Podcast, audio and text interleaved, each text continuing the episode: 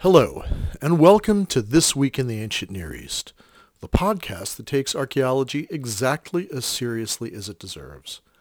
I'm Alex Joffe, director of the Bob and Ray Institute of Archaeology at the University of Southern North Dakota at Hoople. With me, as always, are two academics from real institutions, Professor J P. Dessel of the University of Tennessee and Professor Rachel Hallett of the State University of New York at Purchase. We're speaking to you today from the Tex Blaisdell Museum of Cowboy Culture here on the beautiful Hoople campus. Today we're talking about fabulous new discoveries from the Cave of the Horrors and nearby sites in the Judean Desert, dating to the Roman, Chalcolithic, and Neolithic periods. Why did people, over the course of almost ten thousand years, come to almost completely inaccessible caves tucked into cliffs hundreds of meters above the Dead Sea? How did they get in and out of these caves in the first place? And how did they overcome the inevitable claustrophobia? And what is the relationship between natural bodily functions and archaeological discoveries? All right, so let's start with, with the lightning round, and we'll, I'll give you I'll give you a choice. Uh, one is um, best cave experience, or Uh, who will play you in the movies? I actually like that one better. Okay, um, I'm I'm going to be played in the movies by uh, obviously Denzel Washington. Um, obviously, Rachel, I think you'd be played by Tina Fey. Oh, you think so? I was okay. It doesn't have to be I a lo- living actor. Can it be a dead actor? No, because I, was... I love her. Oh, okay. um, I. Uh...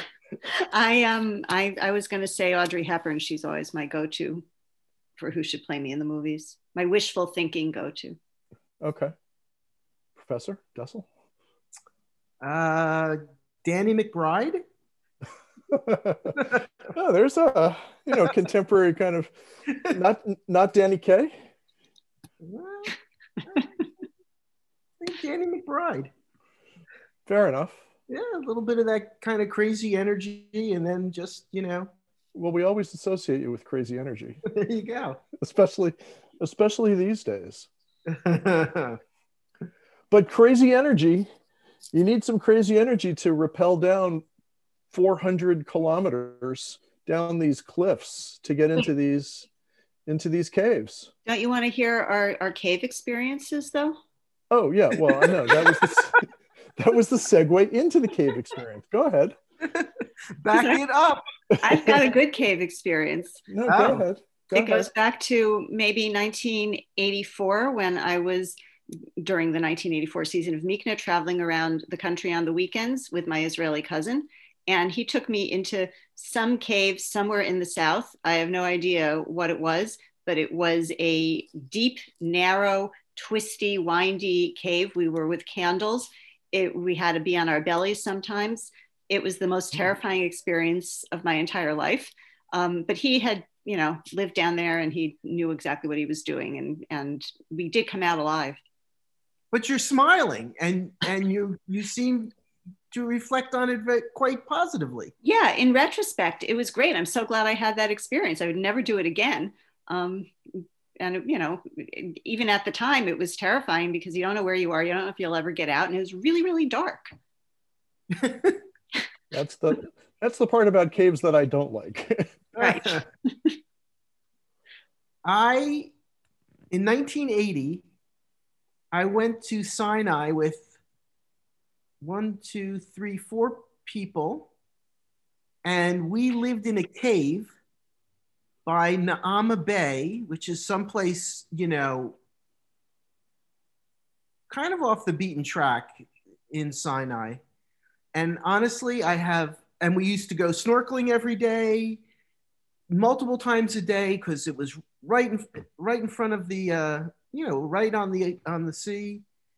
And I have no idea about the whole logistics, where we ate, where we went to the bathroom. No recollection of that at all. But I do know that I did that. And that was really fantastic. Hmm. Alex?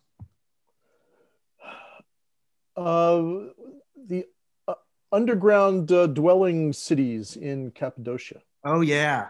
Oh. Oh, and, yeah. And going through, going through some of those.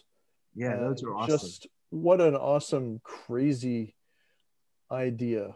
And, and there, and there, you know, thousands of, of square, tens of thousands of square meters of, of these things carved into these kind of volcanic uh, deposits. And it's all very, it's all very otherworldly. And yeah. uh, it, uh, being in them, being in caves is a very otherworldly kind of experience. But I will confess that I hate caves in general, because I am like massively claustrophobic at this stage. Really? I, I don't like, I don't like darkness so much. Well, you know, that, that kind of darkness. Well, it's like that, and then literal darkness. You're you're okay with metaphorical darkness. Exactly, darkness that I create within myself That's is okay. very cool.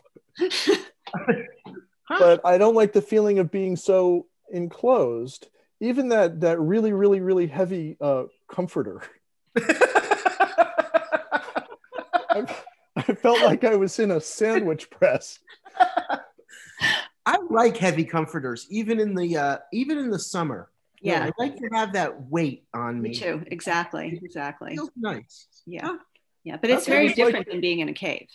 Yeah, but it was like being underneath, you know, uh, one of those the, those lead vests that you're getting X-rayed. Yes, I, I like that too. Yeah. That makes, that makes it, I always that always calms me down in the dentist's office. Throw the lead vest on. Right. Let me, let me settle in. But, uh, well, I guess, but I guess then if you had to climb down three hundred feet and climb into a cave, you, just the sensory experience would be this huge, weird contrast. You're dangling, you're oh, looking out, true.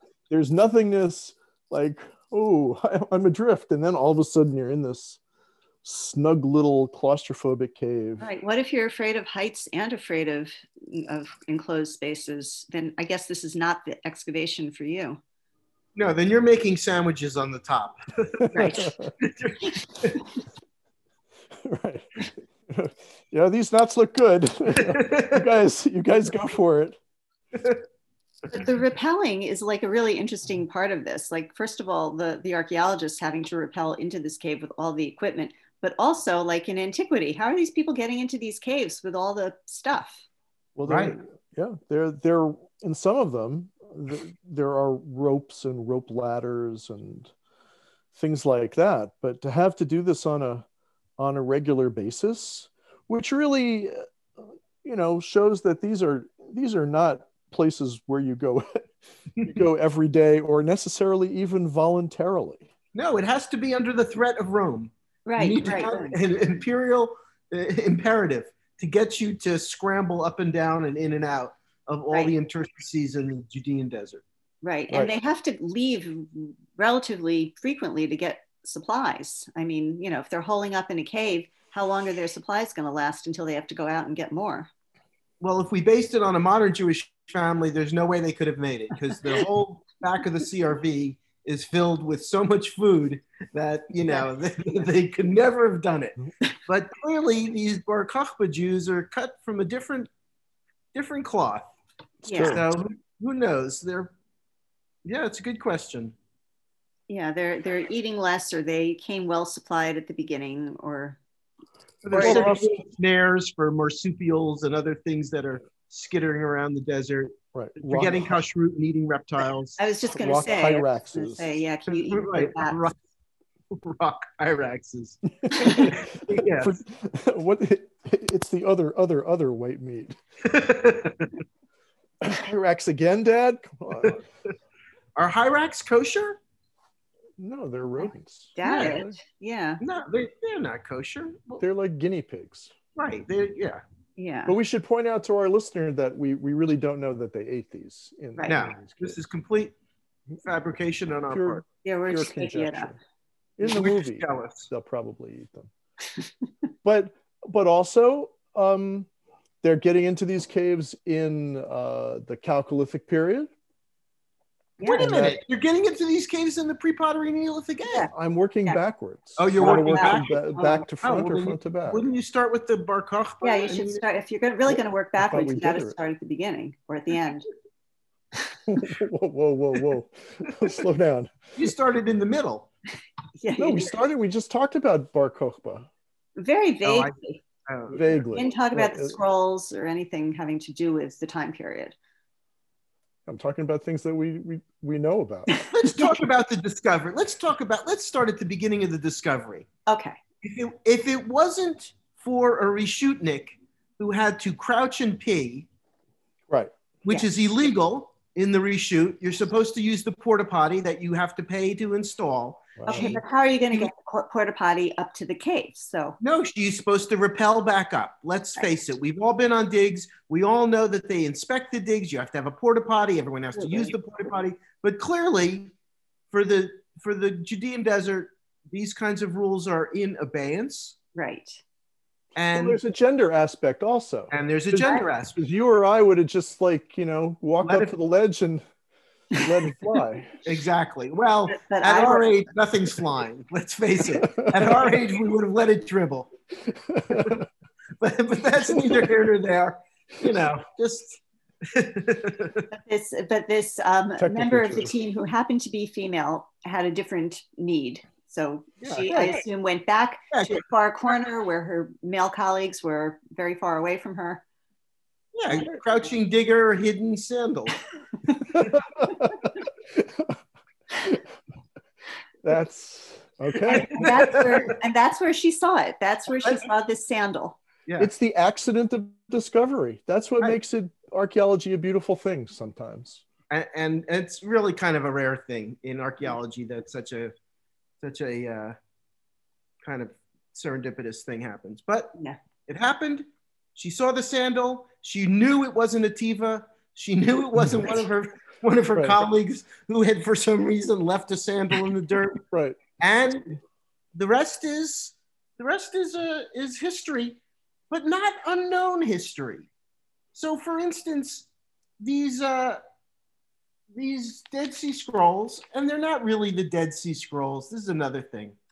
There needs to be another name. These are not right. from Qumran. When you say Dead Sea Scrolls, everybody thinks very specific. Yeah. They think the Dead Sea Scrolls is a brand, right? right. Okay. It's, it's, it's a brand. It's got, you know, a whole cast of characters. It's, we all know what the Dead Sea Scrolls are. And they come from Qumran. They're written by this community, whether they're the Essenes or the Dead Sea Scroll community whom, or whomever. One thing they're not is a couple of fragments from the Minor Prophets. Right. And here I just want to ask you one question. If you walked into any conservative or reformed synagogue in the United States, and you said, how many of you recognize the name Nahum? Would anybody say, oh yes, one of the Minor Prophets? Or would right. someone say, isn't there a brand of frozen knish named Nahum's? which, which do you think? Yeah. Yeah. Probably the second, although I didn't really know there was a brand of frozen frozen knish named Nahum. That's purely, that's made up. Also conjecture. Oh, oh, okay. maybe, in, maybe in Belgium there is. yeah. Well, yeah. Nah, I, mean, I think I think most most of us would get Zachariah. Nahum, that's a mm. Mm, oh. Yeah, but how many of us can read it in Greek? Well, that's the other thing. And that there we go. The the ultra statement on assimilation. They write everything in Greek except the name of God. That they know how to write in Hebrew. Mm, mm. And that's the story of, of assimilation. That you just, you completely lose all contact with, you know, the realia from which you sprung, except for these weird little tangents, like American Jewish kids can read Hebrew.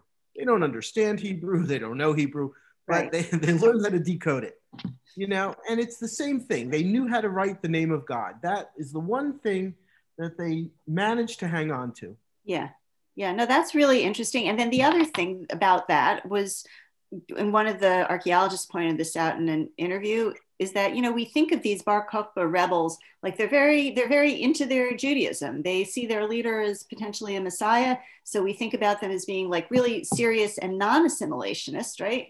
And yet they're reading their Bible in, in Greek. Um, so not only that, it's, it's a, it's a different, it's, there's slight differences between this Greek recension of the Hebrew Bible and the Septuagint. Right. So now we have to grapple with the fact that there are multiple multiple recensions of of the of the Greek Bible, of the Greek Hebrew Bible. Yeah, yeah, that's true. That's true. Um, so there's a lot of inconsistencies, and I, that's actually one of the more interesting things. So you know, they're not who we expect. They're not they're not um, so devout that they're reading it in the original Hebrew, because they don't use the original Hebrew, I'm guessing, enough to really handle it. I don't know. They're Greek speakers. None of which made the slightest bit of difference to the Romans. Well, that's very true. I, I think to the Romans, right? You know, it, it, your your your mother tongue, or you know, how many languages you spoke, or which, of, you know, didn't didn't really make any difference. We're going to chase you, and you're going to hide in a cave, and then we're going to slaughter you, or or enslave you and export you to God knows where. Well, it's a very modern conception of colonialism. Well, pay your so, taxes, don't and, rebel, right. behave, cooperate, be co-opted, and and everything's fine. Right, but if you do rebel, bad things happen. Right, regardless of what language you speak. Yeah. Right. It's a no, very it, Belgian kind of con conception of colonialism, really. nineteenth century, nineteenth century Belgium. Um, You know, so the, the deep in the Congo, but it's not. But this is this shows that uh, colonialism, and you know, we don't want to go off on too too great a riff riff on modern day colonialism, pre-modern. Uh, there's nothing new under the sun. Nope. In a very profound way, and he, it didn't it didn't even start here with the Romans and Bar Kokhba. It started, oh, I don't know, two thousand, three thousand, four thousand years earlier, and. Um, Uh, the, right. the head, the, the craggy hand of Brodel is once again emerging from the crypt to grab us all. That's right. All right. Now, do you want to? Now, why don't you talk about these caves with the Chalcolithic going backwards? Right. You were supposed to go backwards, so now's your chance.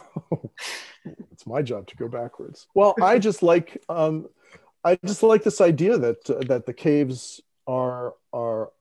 and this whole region of the Dead Sea with its caves, hundreds of caves, six hundred caves that are known, something like that, has, has long been used as a place of refuge. So you have all these Bar Kokhba characters, and almost invariably underneath there is nothing else until you get to some Chalcolithic material dated around four thousand uh, or a little bit afterwards. So are you and, saying that they lost the skill of rappelling between the Chalcolithic or, or ladder making? Or ladder making. Well, that's, that's, that's also conjecture. But in fact, do we have ladders from any other periods um, preserved? We probably do. We'd have to think about that. But, but I don't think there's terribly much interest in these in these regions. There's no Middle Bronze Age. There's no Late Bronze Age. Well, Maybe why would there be? I mean, it's a horrible place to live. There's like no resources. Right. I mean, it's Nobody beautiful, right? That it's it's always right. It's the inaccessibility and the and the extraordinary, you know, environment precludes any kind of usage other than, you know, some kind of monkish asceticism or or uh, fleeing. Right, right. Fleeing, fleeing the authorities. Right.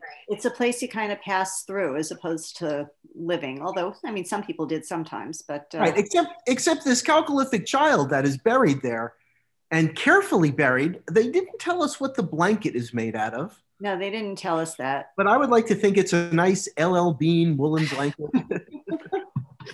Well, as, as we've discussed before, the, the, the reigning paradigm the man says that there's no wool in this period. True. And, right. and I would like I, to think of it as a linen blanket.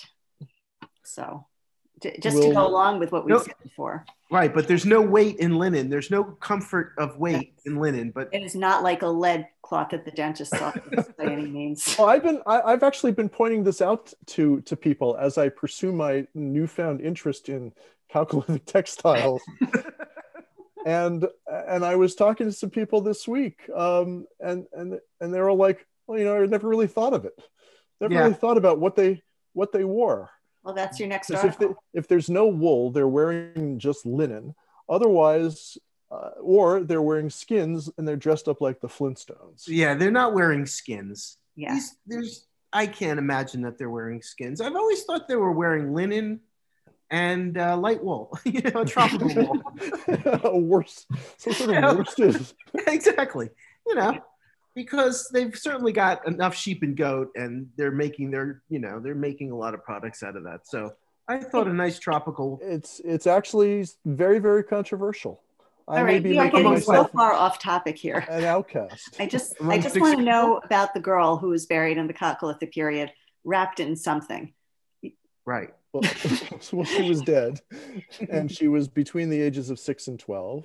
Right. And there are other uh, Chalcolithic burials or part. parts of burials from many of these other caves, and um, she got she seems to have gotten special treatment. I wonder who she was and where she was from. I'm kind of thinking that she was part of some some small group that were heading, I don't know, up from Egypt down to Egypt, and uh, she died. Is this some they... sort of seasonal allusion to to the Exodus? Yes, yes, yes. I did that on purpose, right? We're gonna work that. We'll work that in, right, for, um, for our listener. Yeah, and her family, you know, needed to find a place um, to to bury her where she would not be destroyed by the elements or by animals. And they said, "Oh, there's a cave up there. Let's uh, let's go up." There, well, there, there, there is. There are two theories. One is that that at the end of the Chalcolithic, Uh, the Judean Desert generally becomes a kind of place of refuge for people who are fleeing this this society that's falling apart. And the other is that the Judean Desert was used as a kind of large-scale necropolis. And I think this would fit with uh, with either or both of those theories. But it also doesn't explain, but neither of which explain the whole Neolithic angle and this ten thousand five hundred year old ninety-two liter capacity woven basket. What the hell's that doing there? I mean, that basket is larger than my my backpack that I take for, you know, five day trips. So that is a lot. That's that, that's um that's got a big capacity bag. Yeah. What do you and, use that for in the Neolithic period? Well, it's a it looks like a laundry basket. It does. Yeah. But we have no. I don't think, no I don't think that was it, though. Probably. Yeah, what, what are they using it for? And who schlepped it to this cave? Yeah.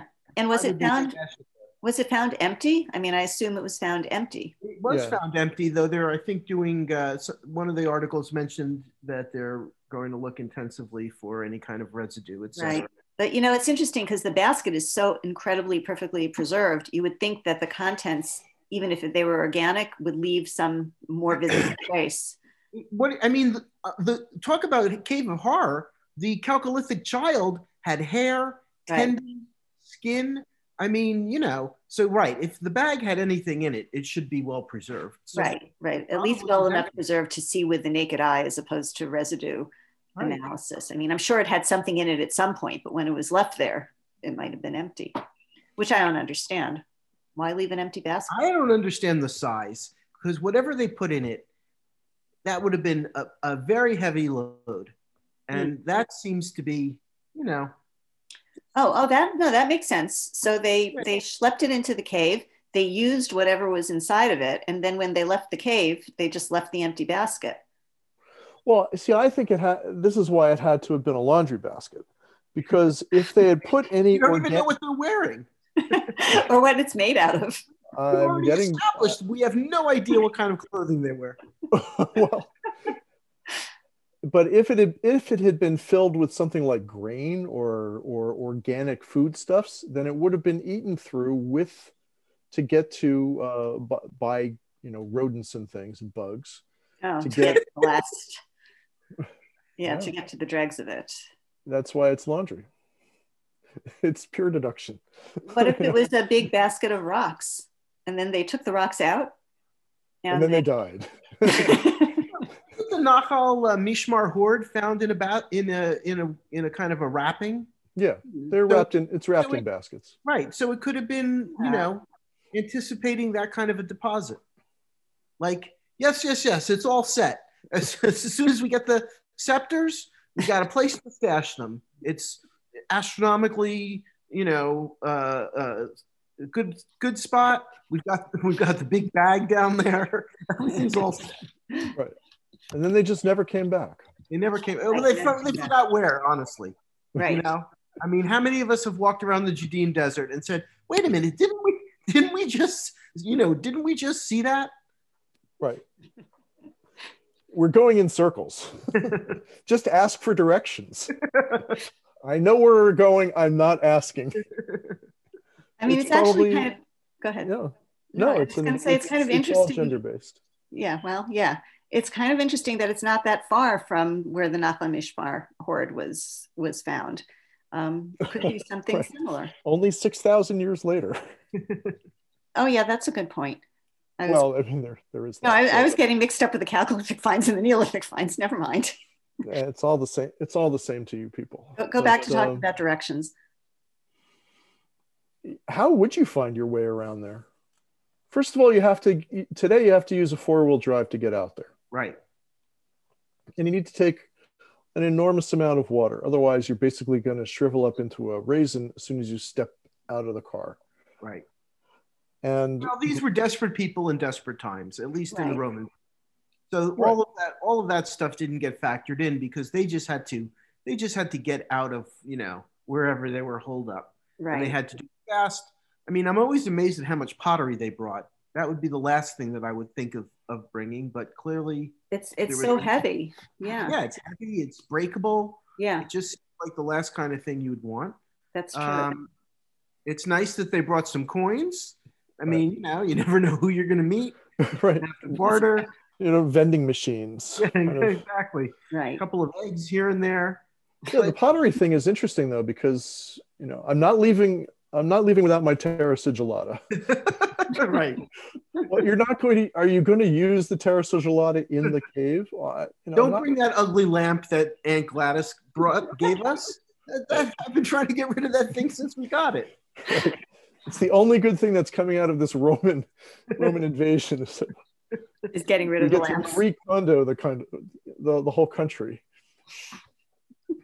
Yeah, well, but I, I think that, you know, I've never had to flee under these circumstances, but I'm not sure that people make fully rational decisions about the lists of stuff that they look. That they I, live in, I live in Tennessee.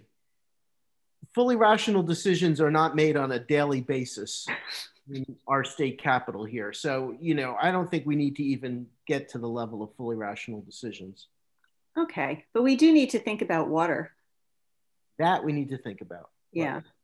yeah. Maybe, I mean, okay, so you guys know more about prehistory than, than I do. Want to talk about a warmer, wetter climate ten thousand years ago or not? Was it, was that not the case? We wouldn't have a basket if it was. Mm. Just have little strands. Right, that's a good point, never mind. Yeah. And, and let me, before you, I know you're about to say something else. Before you, if we had just a few pieces of this basket, there's no way right. that anyone would reconstruct it as ninety liters. That's true. Everyone would reconstruct it as, oh, it was a fanny pack. Oh, it was one of those tiny little backpacks, you right, know, that, right. that school kids put on their back. No way is anyone reconstructing a ninety liter bag. Yeah. You again, ra rationality, but maybe there's rationality to this that we're not um, perceiving. I think I think that's usually in the case of the three of us. I think that's always the case. Well, that's true. It's that is the human that is the human condition bro more broadly, more broadly construed. Mm-hmm. um, yeah, well, but uh, you know, if the climate had been a little bit wetter or a little bit drier and the thing would have fallen apart and, and it, there would have been a lot of pieces, then they would have said, oh, it's a lot of little baskets. Right, right, right. right. Uh, Look at this. We have a cache of thirty baskets. This is truly extraordinary. Right. Right. And, and instead right. there's one ginormous big ass basket. Don't use those technical terms for our audience. They get, that person will get confused. Well, we understand what little baskets would be for. You, you know, like, so put a little bit of this and a little bit of that. What am I going to do with a, a big basket? It's it's very nice. Maybe yeah. it, was, it had to have been a gift. Well, you know, you know what wasn't there, and I'm jumping from Neolithic to Roman, but um, there were no, um, no no scroll containers. None of those nice big pottery jars that contained the Dead Sea Scrolls. We didn't find that kind of stuff. That's nope. I believe that's I believe that's true. Yeah. So these I, are things that people. Maybe, are... You know, you can put things. You can put lots of things in baskets. You can put you can put scrolls in baskets. You can put food in baskets. Um, you can put a tisket or a tasket. You knew I was getting that one in there. Yeah. Oh, good, very good. So that no, that's that's good. A tisket, a tasket, a ninety-two liter basket. I mean, have any of you guys? I know I'm totally stuck on this, but I am totally stuck on this. Do you have you ever gone into R E I where you see all the backpacks lined up by their capacity? Yeah, sure. They, yeah. they don't even get to ninety liters. No human being could walk around with a ninety-two liter basket. That's true. That's, that's true. true. You could fit that, the entire actually... family into a ninety-two liter basket. Maybe that's what it was for. That, maybe it's the minivan of, of the P P N A. And you got people carrying it sort of together? Yeah, did you get all the kids? Yeah, they're in the basket. They're in the basket, I got them. They're ready. We're all ready to go. But I have to pee again. All right, everybody out of the basket. Wait a minute, where's Nahum? Nahum is here. Nahum, I don't think we have a Nahum. Oh man. Um. Okay. You asked, you asked about the climate. It was a little wetter. It was a little drier. It was a little drier. It was a little wetter. At no water. point was there like serious running water in any of these okay. caves. Right. And, right. And, but in, and, this, in the wintertime, presumably there would be, uh, you know, in the late winter, early spring, there'd be accumulations of, of still. You know, okay. Still. Which actually brings us to another question. You know, we can kind of trace, maybe not in the Roman period, but people aren't taking casual trips this direction in the heat of summer then. Um, right. They're, they're making their trips in the rainy season. I, I think that that's likely. Yeah. There's what, nothing casual about going to these places any time of year, really. Right. Well, that's also true. And again, unless you're passing through, unless you're traveling, you know, with your little caravan or with your little... Okay, but if you're traveling with your little caravan and you're like, "Ooh, we're going we're going down to Egypt to sojourn." Okay, you know, it's, we've had a good day, we've had a good day's trip. We're going to climb down four hundred meters to spend the night. Right. And that's, and then, you know, little Betsy gets sick, God forbid, and, you know, they have to bury her there or something. But no, it's not, this is not a casual, it's not a casual thing. Right, right, right. Um, I mean, really, was anything casual in the P P N A or the Chalcolithic or even the early Bronze? I guess by the early Bronze Age, there probably was some degree of casualness. you you could hang out at Yarmout. You could, you know, walk around the, you know, beautifully made streets and enter beautifully made buildings. So maybe in the E B two and three, things got a little bit casual. It was an age of leisure. Don't don't forget about Neolithic Jericho. You know, that's that's substantial. People are living there and kind of hanging out, and they're well protected by a big wall and tower. Yeah, but they're all dead by the time they're thirty. Yeah, and they had a. all that erosional problem, you know, oh, oh, the water is falling. Oh, you know, we're going to, you know, we're going to lose the house like last year. Right. Well, okay. No, you're right. It wasn't an easy life. It wasn't an easy life, but I don't know, um, maybe, it was, maybe it was easier than we think. I don't know. I, I think in the Southern Levant, not so much. Northern Levant, maybe. I think it's that environmental that marginal environment makes things always puts, that gives everyone an edge. Right. It's very stressful even today. especially today. It gets so hot and everybody's grouchy. It gets cold and it's clammy. Let's go back to the basket though for a second, because I am kind of obsessed with the basket. Um, yeah, it's easy to be obsessed with.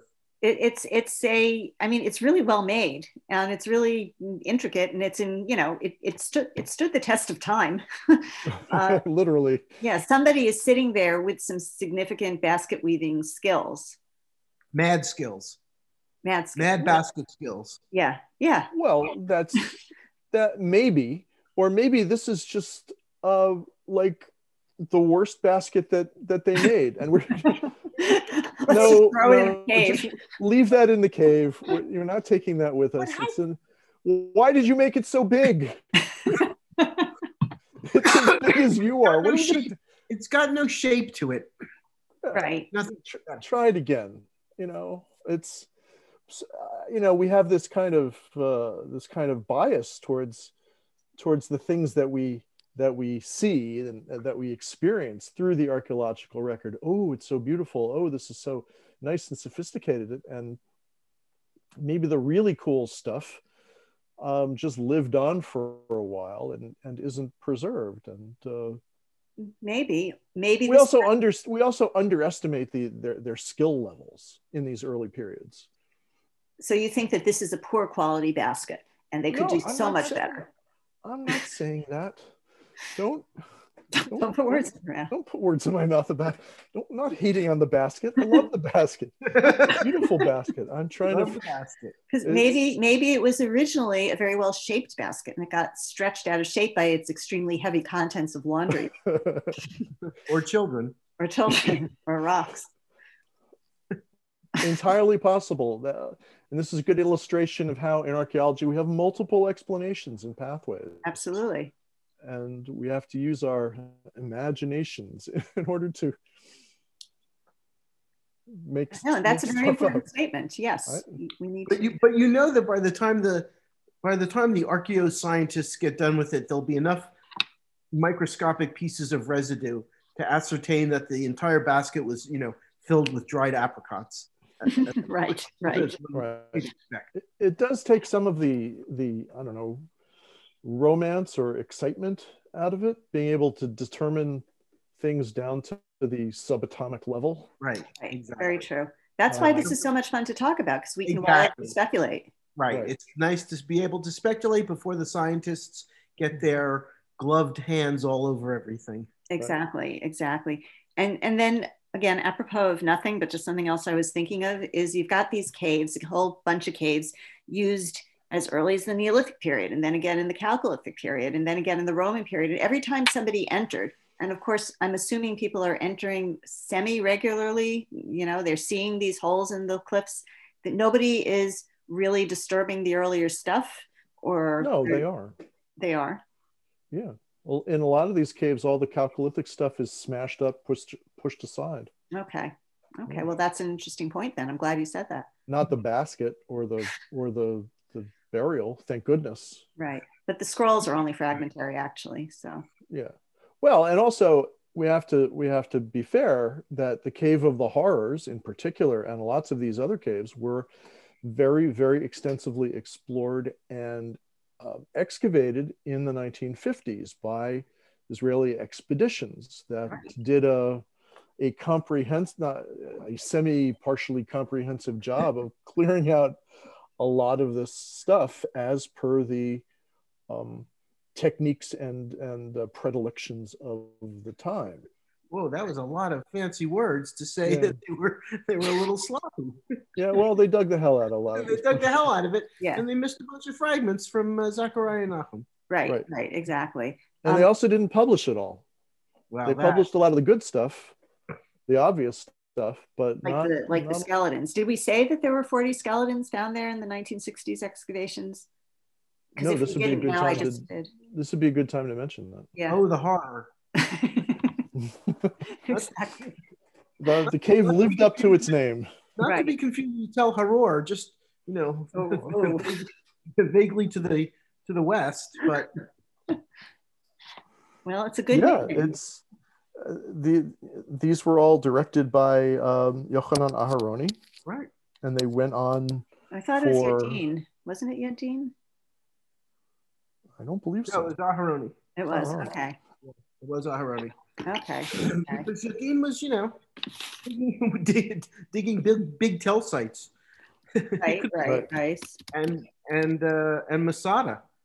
He couldn't be. Uh, you couldn't, couldn't be, be bothered with this. With uh, with these little, with these little caves and interstices in the Judean Desert. Yeah.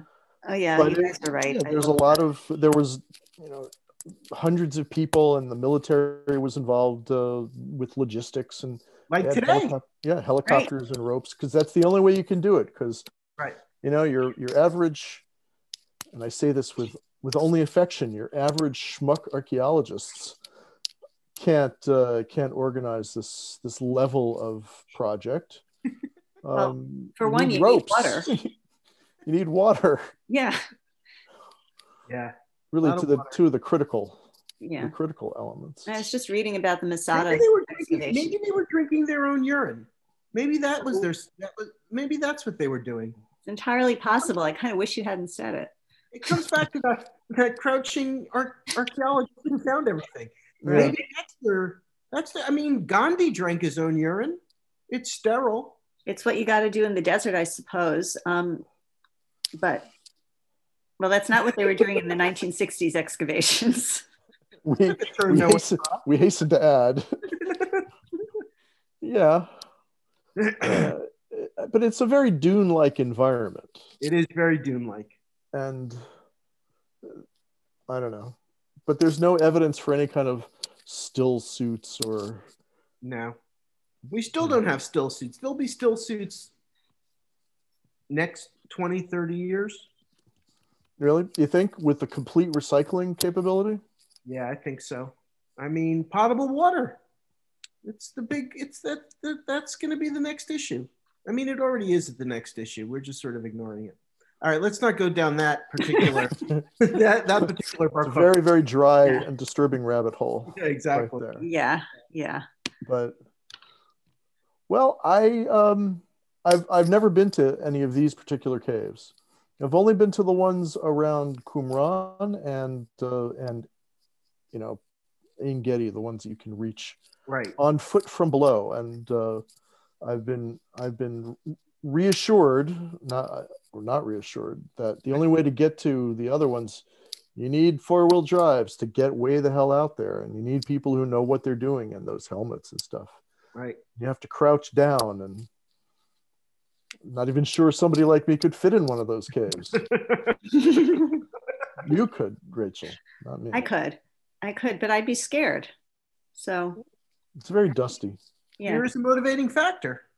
Well, that's true. I, I mean, if if I were part of a family fleeing um, the Romans because I was a follower of Bar Kokhba, then I suppose I would have to go in, but um, I wouldn't be happy about it. I don't think I would be a Bar Kokhba follower. I, I don't think I have it in me. I think I would settle. I'd be co-opted. Just let me stay in the city. Yeah. Just leave. How much is it going to cost for you to leave me alone? Right. Right. I'd actually, I'd stay with you. Yeah. What's yeah. your number? Just tell me your number and I'll come up with it. Right. Yeah. Yeah. It's what about very, you, Alex? I don't know. I don't know. I, have, I haven't really thought that. Uh, you, you would be you humbling know. with them. You would be negotiating.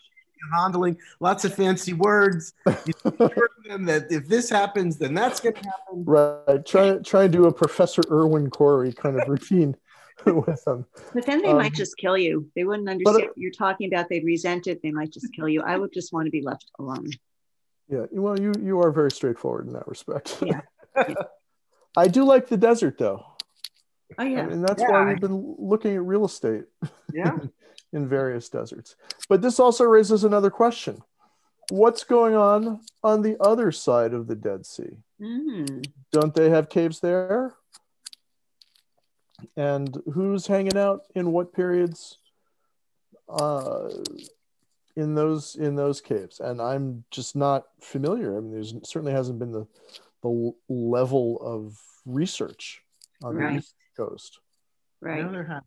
And I think that that stems from the initial chance discovery of the Dead Sea Scrolls on the western side of the Dead Sea. And a lot of attention has been paid to that immediate area. um, more than the other side for a variety of reasons. Different agenda, different agenda. Yeah, yeah, exactly. exactly. But were there, were there, you know, Jews or others taking refuge from Romans on the east side? I think this is a, I think this is a good question, which just, dis and asking it displays our ignorance. Exactly. I don't, I don't know if we want to go in this direction. Well, I think pointing it, pointing it out um, highlights our humility, which, okay. which should oh, be very, very evident. Yeah.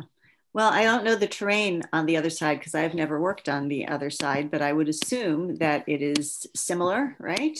Um, with cliffs and caves and things. There's yeah. not, the, the Judean Desert is a very specific entity, and I don't, off the top of my head, I don't believe there's that kind of a formation on the other, on the east side. Oh, that's interesting. Well, it's all very heavily dissected landscapes with canyons and, and right, things. But I don't so think I that same level of of dense compactness and verticality. Uh huh. But again, we don't really know. Right. I haven't I haven't been to those parts um, particularly. Right.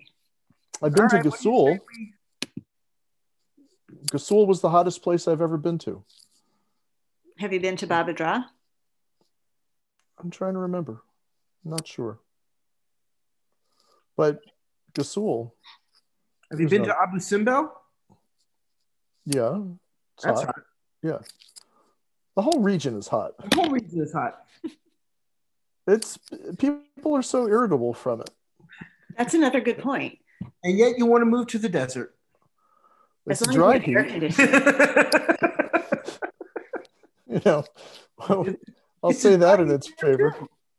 Yeah, can't have it both ways, right? But right. Um, but we encourage our listener to uh, to you know think about think about these issues um, deeply, and uh, and also maybe to send us some money so we can go visit these places. Well, no, that's actually an important point. That, you know, our sponsors, uh, the sponsors of this podcast, like um, the Peel's Brewing Brewing Company, Gimbel's Department Stores, they've been very generous, but, uh, you know, to a certain level, we want to take it to the next level and, and do some of this uh, kind of podcasting and reporting from the field. So, oh. you know, yeah, give till it hurts. Because certainly we are. Let's all hurt. Let's all hurt together. All exactly. right. Well, maybe on that note. Indeed. Well, I don't know about you, but I'm going to head out now to Gimbel's and look for some baskets. As always, we'd like to thank Alex Joffe and his octet for our theme music. We also have to give special thanks this week to our sponsors, Burma Shave Brushless Shaving Cream. Remember their slogan, a shave that's real, no cuts to heal, a soothing velvet afterfeel, Burma Shave. To get in touch, leave us a comment, send us an email at thisweekintheancientneareast, all one word, at gmail dot com, or send us a postcard at P O Box eleven seventy-seven, Boston, Mass, zero two one three four.